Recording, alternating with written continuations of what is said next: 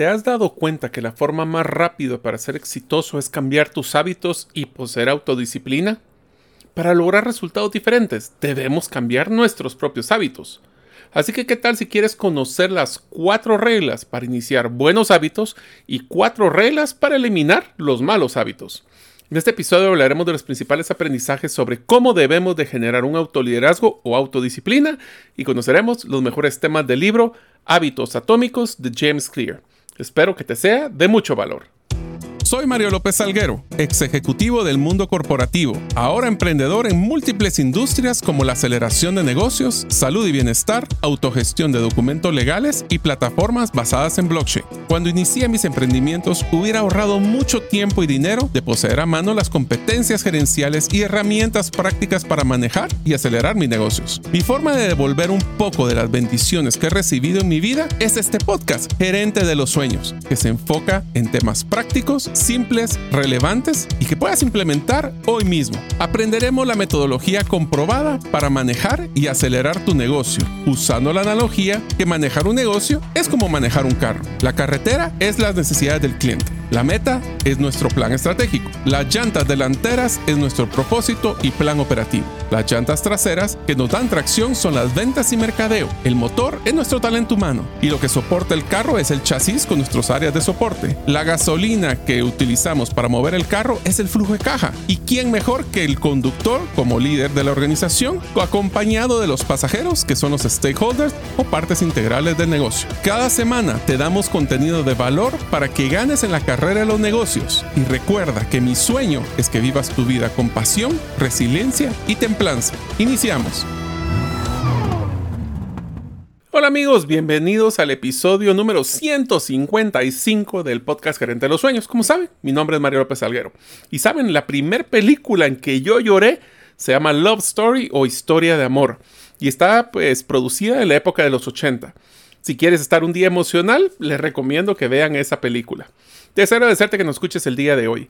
Si todavía no eres parte de la comunidad de los sueños, lo puedes hacer suscribiéndote a nuestros correos electrónicos ingresando a la página gerente de los sueños.com. Es más, ahí pueden encontrar también todos los episodios del podcast o a través de nuestra lista de difusión de WhatsApp enviando tu nombre al más 502 más 502 para aquellos que nos escuchan fuera de la frontera de Guatemala y el número de celular 5017 1018. Repito, 5017 1018.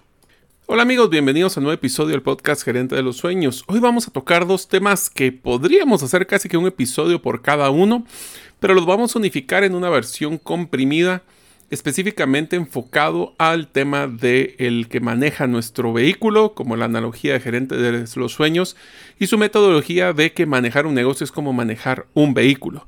En el tema de liderazgo vamos a hablar de dos temas que son claves, la autodisciplina y el aprendizaje del libro Hábitos Atómicos. Esto ya vamos a hablar de ese libro, es un libro que les recomiendo de que lean es uno sumamente importante porque nos va enseñando cómo crear hábitos para poder hacer mejor las cosas. Así que empecemos hablando de la autodisciplina, que esta es una habilidad importante para alcanzar objetivos a largo plazo y mantener una vida equilibrada y controlar impulsos. Vamos a hablar algunas de las estrategias que nos van a ayudar para poder hacer la autodisciplina. Esto es lo que usualmente llamamos el autoliderazgo o cómo liderar a mí mismo. Este es uno de los, literalmente, de los, de los eh, liderazgos más difíciles porque primero nos conocemos y segundo no somos muy tolerantes con nosotros mismos. Somos usualmente nuestro peor crítico. Así que si quieren hablar, vamos a hablar de las primeras estrategias. La primera, tenemos que para poder tener una disciplina, y esto a mí me ayuda muchísimo cuando tengo una meta de una fecha. Yo no sé si a ustedes les ha pasado que cuando decimos, bueno, vamos a hacer un proyecto y está, vamos a hacerlo dentro de seis meses, y los primeros dos meses no avanzamos casi nada y después los últimos dos meses estamos corriendo. Esto es porque nosotros tenemos un sentido de que no tenemos una claridad de cuánto tiempo deberíamos de asignarle cada semana para no tener que correr a la última hora. Por eso establecer metas claras a través de establecer objetivos claros y alcanzables nos puede ayudar a enfocar la atención en lo que es más importante y reducir así la tentación de distracciones y comportamientos no deseados. Si quieren saber más de cómo poder evitar distracciones, escuchen el episodio Indistraíble, es una metodología muy bonita. Además, el proceso de definir metas claras puede ayudar a establecer un plan de acción más detallado. Esto empieza mucho cuando queremos hacer un proyecto importante como mejorar las ventas. ¿En qué porcentaje? ¿Para cuándo? ¿Quién va a ser responsable? ¿Qué necesitamos para poder hacerlo? Por eso es que es importante de no dejar para algún día. Pongámosle fecha a nuestros sueños y específicamente con el tema de los negocios, tratemos de no ver el proyecto como un gran todo, sino que separarlo en pequeñas tareas. Eso es muy importante y cada tarea tiene su fecha. Entonces, en vez de estar pensando como tengo el gran proyecto, nos enfocamos en tengo esta tarea para hoy o esta tarea para esta semana. La segunda estrategia es crear una rutina.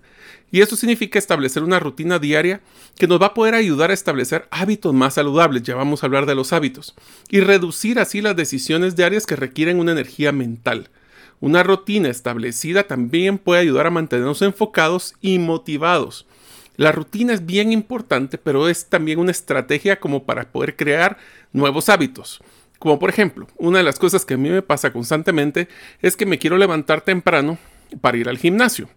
Si yo me acuesto, no pongo la alarma, no saco mi ropa, mi probabilidad es altísima que no vaya al día siguiente. Por eso es que tenemos que ahorrar calorías, como ustedes escucharon la metodología Storybrand. Y al ahorrar calorías significa que tratemos de hacer la forma más fácil el poder hacer lo que queremos hacer y hacer difícil lo que no queremos hacer. Como por ejemplo, el tema de, lo de levantarse temprano para ir al gimnasio, pues tenemos que poner el, pues el reloj o el celular para poder levantarnos, pero también dejar ya toda la ropa, el maletín listo, solo para vestirse y salir para el gimnasio. Versus tengo que decidir qué zapatos me quiero poner o quiero saber qué camisa. Todo eso lo que hace es gastar calorías que podríamos utilizar para ir al gimnasio. La tercera estrategia es platicar o practicar, mejor dicho, la autodisciplina en pequeñas cosas antes de que en cosas grandes. Esto nos va a ayudar que como se come un elefante, un bocado a la vez. Para poder lograr hacer las cosas que deseamos, necesitamos ir paso a paso. Por eso de ser una autodisciplina, que es nuestra mm, pues, competencia que quisiéramos desarrollar en esta semana, requiere práctica y esfuerzo. Una forma de comenzar es trabajar en la autodisciplina, es hacer cosas pequeñas, como evitar, por ejemplo, la procrastinación, procrastinar, esa palabra siempre me ha costado, que es postergar las tareas, o el tema que hablábamos de levantarnos temprano. Esta es una estrategia que si no la han utilizado es bien interesante, que es para que nosotros podamos cambiar nuestro éxito, para poder cambiar las cosas en nuestro negocio o cambiar nosotros mismos, tenemos que hacer cosas pequeñas, constantes, a través de una rutina que es la que estamos hablando, y a través de esto con cosas pequeñas antes de tirarnos a las grandes. Esto nos va a ayudar a agarrar lo que llamo una inercia. Esa inercia es clave para poder hacer los cambios en nuestro negocio que queremos hacer. Otra de las estrategias es reemplazar los hábitos que no deseamos con hábitos más saludables. Por ejemplo, en vez de simplemente eliminar un hábito no deseado, que puede ser que esté muy arraigado, es posible reemplazarlo con un comportamiento más saludable y beneficioso. ¿Cómo podemos hacer esto? Eh, voy a dar dos ejemplos. Uno es con la comida. Para mí, obviamente, siempre me ha gustado la comida chatarra. Más sin embargo, sé que es comer una semana de comida chatarra y son dos, tres libras las que voy a subir. Más sin embargo, no me gusta estar con hambre. Eso de hacer dietas, he estado haciendo fasting, la verdad. No, no, no me cuesta quitarme el desayuno pero sí es un poco doloroso el almuerzo y ya cuando llego al almuerzo posiblemente quiero comer más de lo necesario. Lo que, hemos, lo que he estado haciendo es cambiar el hábito de comer chatarra por comer comida un poco más saludable, comer más vegetales, comer más proteína, evitar panes o evitar carbohidratos. Entonces podemos siempre comer posiblemente la misma cantidad, pero la comida es muy diferente, es mucho más saludable. Otro de los ejemplos que podemos utilizar, que este es algo que personalmente me cuesta mucho, es que yo tengo la costumbre que al finalizar el día me gusta estar una hora viendo películas o viendo algo en internet para poder como que desconectar mi cerebro. Lo simpático es que estaba viendo televisión, estaba viendo electrónicos que lo que hacían es que me costara más el sueño. Lo que estoy tratando de hacer, no lo he logrado, no les voy a mentir, pero ahí voy en el camino, es tratar de cambiar eso por leer Leer puede ser en la misma celular, pero leer algo en vez de estar viendo videos. Esto lo que me va a hacer es que mi cerebro, como está utilizando la imaginación, se va a cansar más rápido y lograré dormirme más temprano. La siguiente estrategia es aceptar responsabilidades. Reconocer y aceptar la responsabilidad de mis decisiones y acciones personales puede ayudar, ayudar a aumentar la motivación y la autodisciplina. Tomar la responsabilidad por las consecuencias de las acciones también va a ayudarnos a tomar decisiones más informadas en el futuro. Aquí hay una filosofía que a mí me pareció muy interesante, que es que no podemos castigar la decisión por el resultado obtenido de dicha decisión.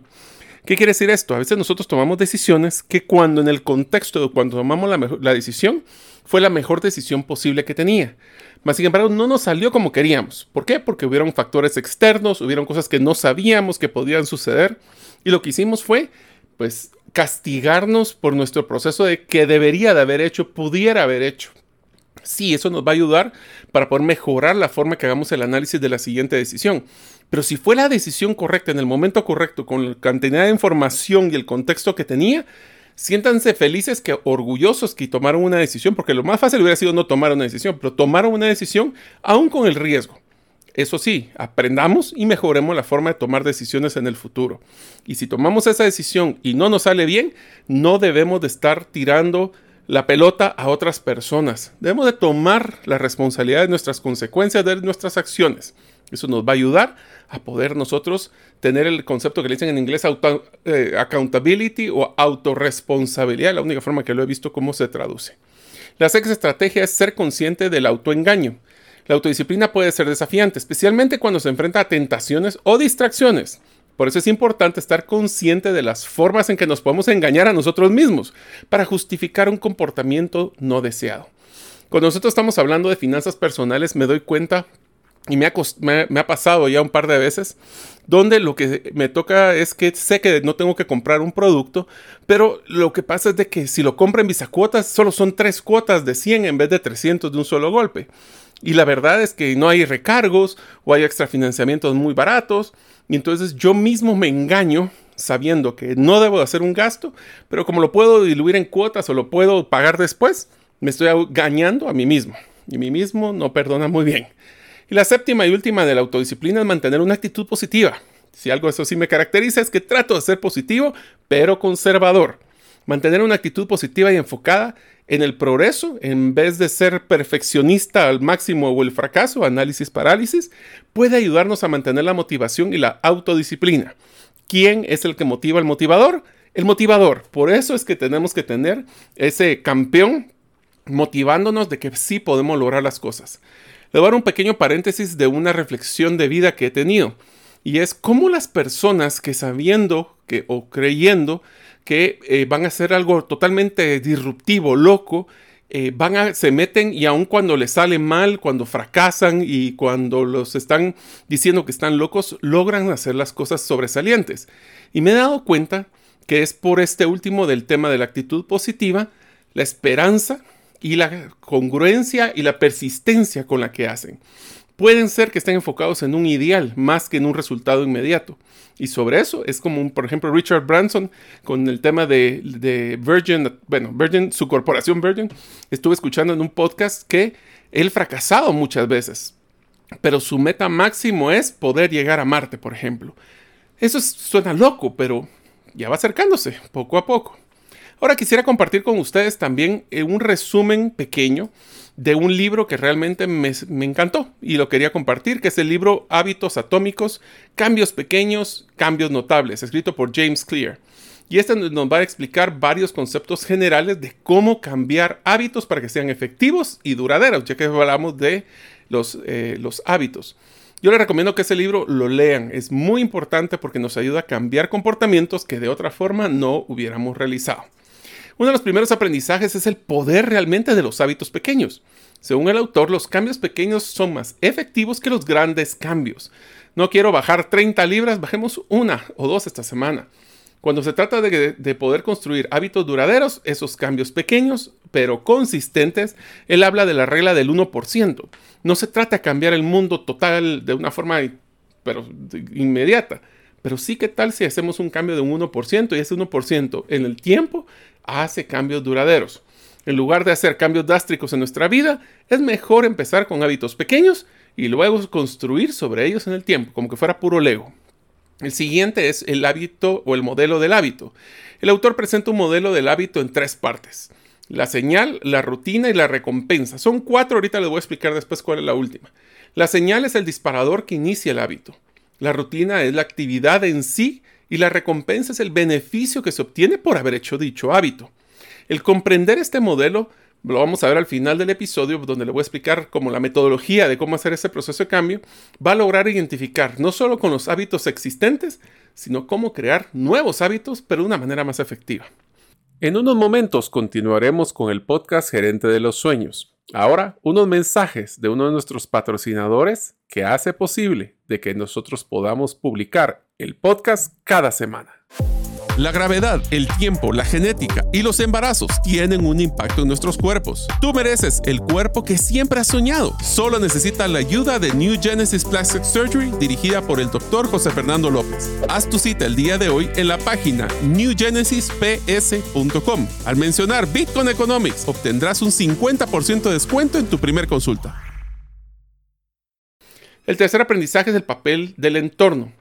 El entorno en que nos encontramos puede afectar significativamente nuestros hábitos, porque, y esto piénselo de una forma simpática, ¿por qué es que es más difícil una persona que inició en una, en una familia que es pobre poder crecer con dinero? o una persona que nace en una eh, rica poder mantenerse en el, teniendo dinero. Por eso es importante que nosotros inclusive podemos cambiar nuestro contexto creyendo fuera de lo que nosotros nos han enseñado.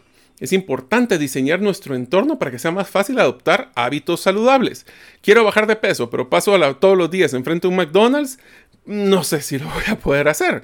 ¿Qué tal si cambiamos la ruta y vamos por un lugar que no veamos el McDonald's todos los días? Y tenemos que también desalentar los comportamientos no deseados. El siguiente aprendizaje es la importancia de la consistencia, lo hablamos anteriormente. Ser consistente es clave para construir hábitos efectivos y duraderos. El establecer un horario regular, el hábito y la rutina que hablábamos anteriormente, y realizar una actividad de manera constante, podemos entrenar a nuestro cerebro para adoptar ese comportamiento como un hábito automático. Como estamos hablando, que si ustedes nos están escuchando en el, en el vehículo, ¿cuántos semáforos o cuántas veces han presionado su eh, pedal del freno durante el tiempo que han escuchado este podcast. Posiblemente no se van a enterar, no se recordarán porque es algo que se hace automáticamente. ¿Qué tal si nuestros hábitos como bajar de peso a través de hacer ejercicio se vuelva así de automático? Tal momento es mi momento, ahora toca ir a hacer a correr. Ahora toca poder ir a hacer ejercicio. Entonces nos vamos a dar cuenta que eso nos va a crear ese proceso de como automatización de los hábitos correctos. El siguiente es una gestión del tiempo. La gestión del tiempo efectiva es esencial para construir hábitos.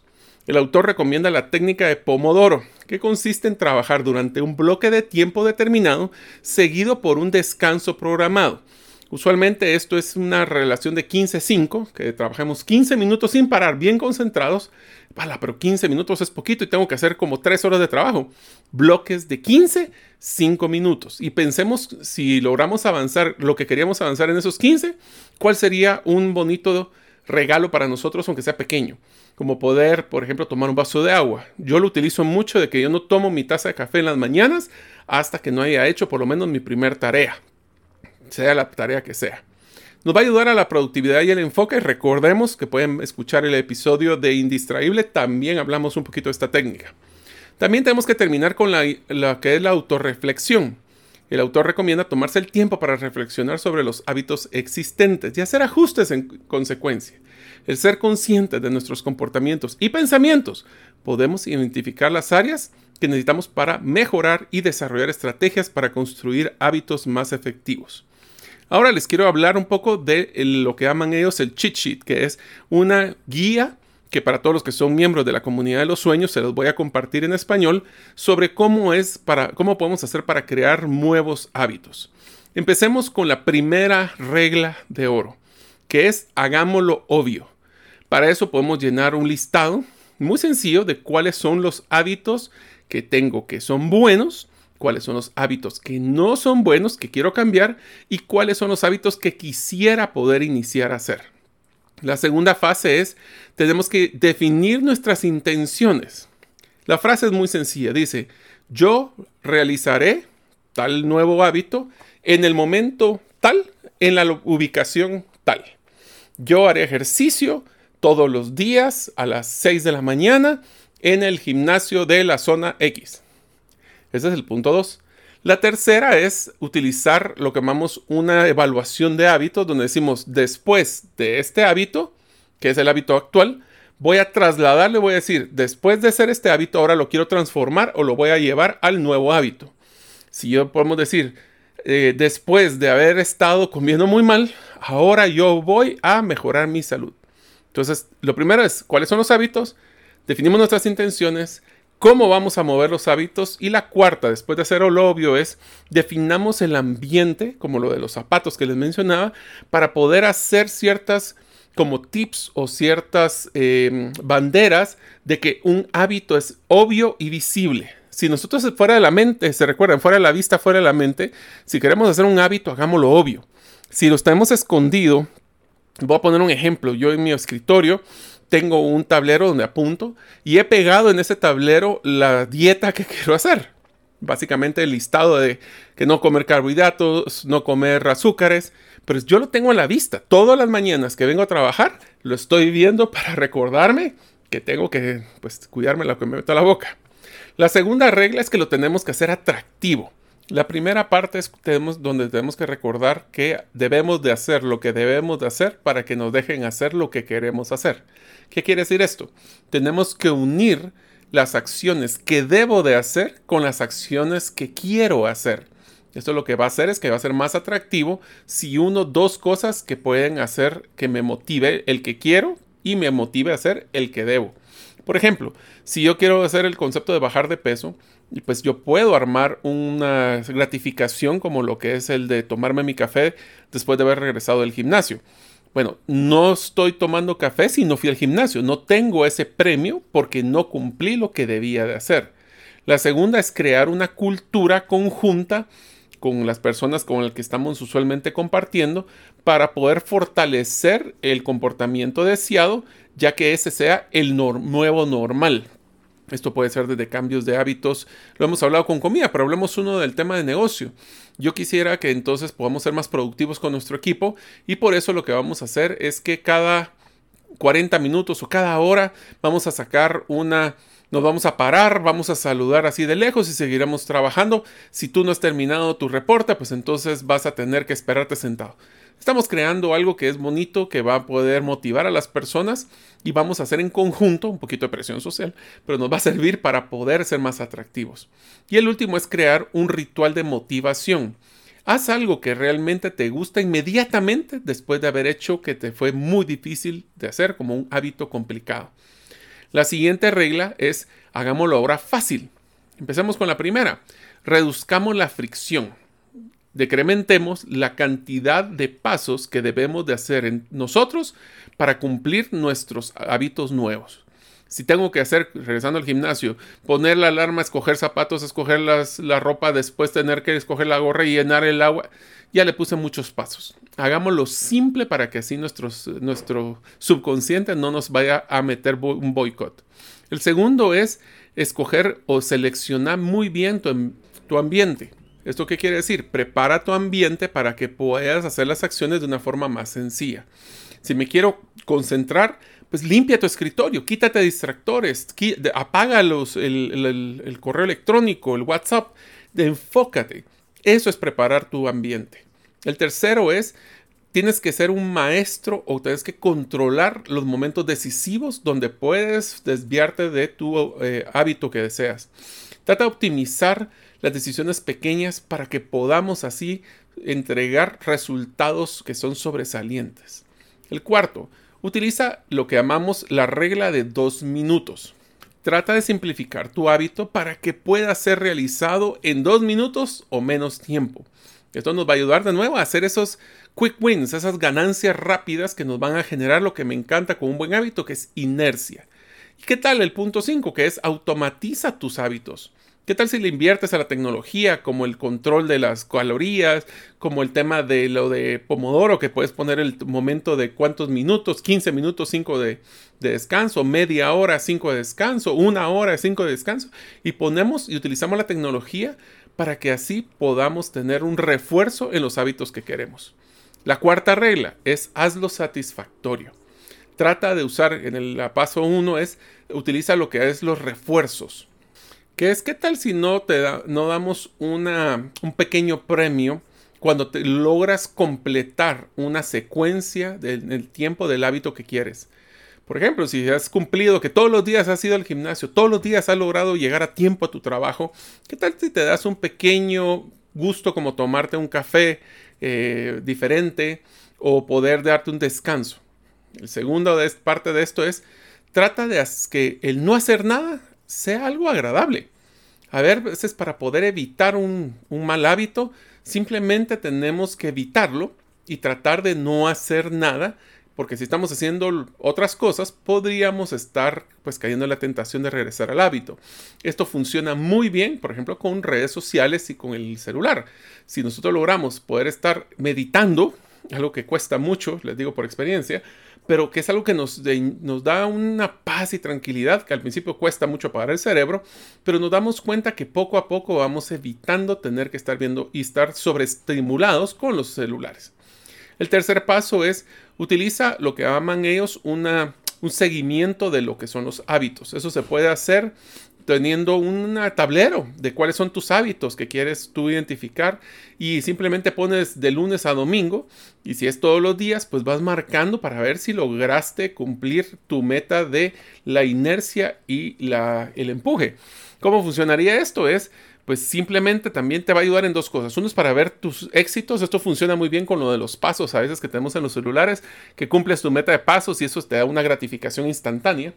Pero la otra que funciona también eh, bastante bien es cuando logras hacer, por ejemplo, el cumplimiento de las ventas de un día. El siguiente día si lo cumples, el tercer día lo cumples. ¿Qué pasa la semana? Si cumples los cinco días, pues cumpliste tu meta la semana. Y si cumples el de tus tres, cuatro semanas del mes, vas a cumplir las del mes. Pero ahí empieza un concepto que también solo quiero complementar y es muchas veces tratemos de no fallar una vez porque no quieres perder esa inercia que ya tienes. Si fallas, date permiso para poder levantarte y saber que fue un caso individual y lo vas a tratar de volver a cumplir. Por ejemplo, el dejar de comer chatarra, pues si un día comiste chatarra, pues no te sientas mal, ya se acabó y lo voy a dejar, sino simplemente fue una falla, ahora sigo adelante. La siguiente estrategia es trata de evitar fallar dos veces seguidas. Esto lo que va a hacer es que va a permitir que no te olvides de los hábitos que estás realizando. No, como decimos en Guatemala, tiramos la toalla. No dejamos de tener esa inercia que es tan importante. Y si logras hacer de que si fallas una vez o fallas dos, trata de obtener esa inercia de regreso a través de una, de pues subirse al caballo, como decimos. Ahora, esto funciona muy bien cuando estamos creando nuevos hábitos, pero ¿qué tal si hablamos de las estrategias bajo las mismas reglas de las leyes que podríamos usar para romper un mal hábito? Por ejemplo, para romper un mal hábito, trata de dejar de exponerte a esa tentación que puede ser el mal hábito. Utiliza un ambiente controlado para poder eh, pues, evitar tener que caer en la tentación. Ese es el de cómo lo hacemos eh, invisible. El segundo es cómo lo hacemos que no sea atractivo. Bueno, la segunda regla es trata de enfocar tu mente. Logra evidenciar y autoconvencerte constantemente de los beneficios que tendría no hacer ese hábito lo primero es hazlo, trata de hacerlo invisible, invisible. El segundo es que lo tratemos de hacer que no sea atractivo. El tercero es que lo hagamos difícil. Así como hablamos, si queremos empezar a ver, por ejemplo, dejar de ver televisión, coloquemos el control a la par de la televisión. Me tengo que levantar cada vez que quiera cambiar el canal. Eso va a hacer que nos desmotivemos porque vamos a incrementar la fricción. Eso significa incrementar los números de pasos que tendría que hacer para poder cumplir ese mal hábito. El otro que es que podríamos utilizar un ah, aparato de, compromiso. Esto quiere decir de que nosotros vamos a restringir la cantidad de decisiones futuras para poder beneficiarnos en no caer en el mal hábito. Y la última regla es hagámoslo ahora que no sea satisfactorio. ¿Qué tal si nos pedimos ayuda a una persona para que nos ayude a crear ese autorresponsabilidad o ese, ese socio de responsabilidad? ¿Qué tal si podemos pedirle a alguien que nos revise o que evalúe nuestro comportamiento y nuestros hábitos, sea, para que no caigamos? Y el segundo es poder crear lo que llaman un contrato de hábitos, un contrato contigo mismo. ¿Qué tal si dejas por escrito cuál sería el costo de hacer ese hábito y cómo lo podríamos enfocar a que sea lo más doloroso y público si es que nosotros lo incumplimos? Eso llamamos un poquito de presión social, pero nos va a ayudar a que podamos cumplir esos hábitos de una y otra vez. Como se dan cuenta, los hábitos son un resultado de poder crear esos cambios de mentalidad, esa inercia y simplemente consistencia. Espero que este episodio te haya gustado sobre hábitos. Creo que si ustedes les recomiendo, hagamos un hábito. Es más, por favor, como tarea de este episodio, tratemos de seleccionar un hábito que queremos cambiar. Escuchen el episodio de nuevo y agarremos esas reglas, como las que hablamos en el de los hábitos atómicos, para volverlo más atractivo. O si tenemos un mal hábito que queremos evitar, como utilizamos estas cuatro leyes para poder romperlo. Esto nos funciona en la vida personal, así como en la vida profesional. Espero que te haya gustado. Nos vemos en el próximo episodio de Gerente de los Sueños. Muchas gracias por escuchar este episodio del podcast Gerente de los Sueños. Recuerda que si deseas recibir la infografía de este episodio, solo debes hacerlo inscribiéndote en la comunidad de los sueños en la página gerentedelosueños.com o enviando tu nombre al WhatsApp del teléfono más 502 50 17 10 18. Nos vemos en el próximo episodio y que tus sueños de esta semana se vuelvan una realidad.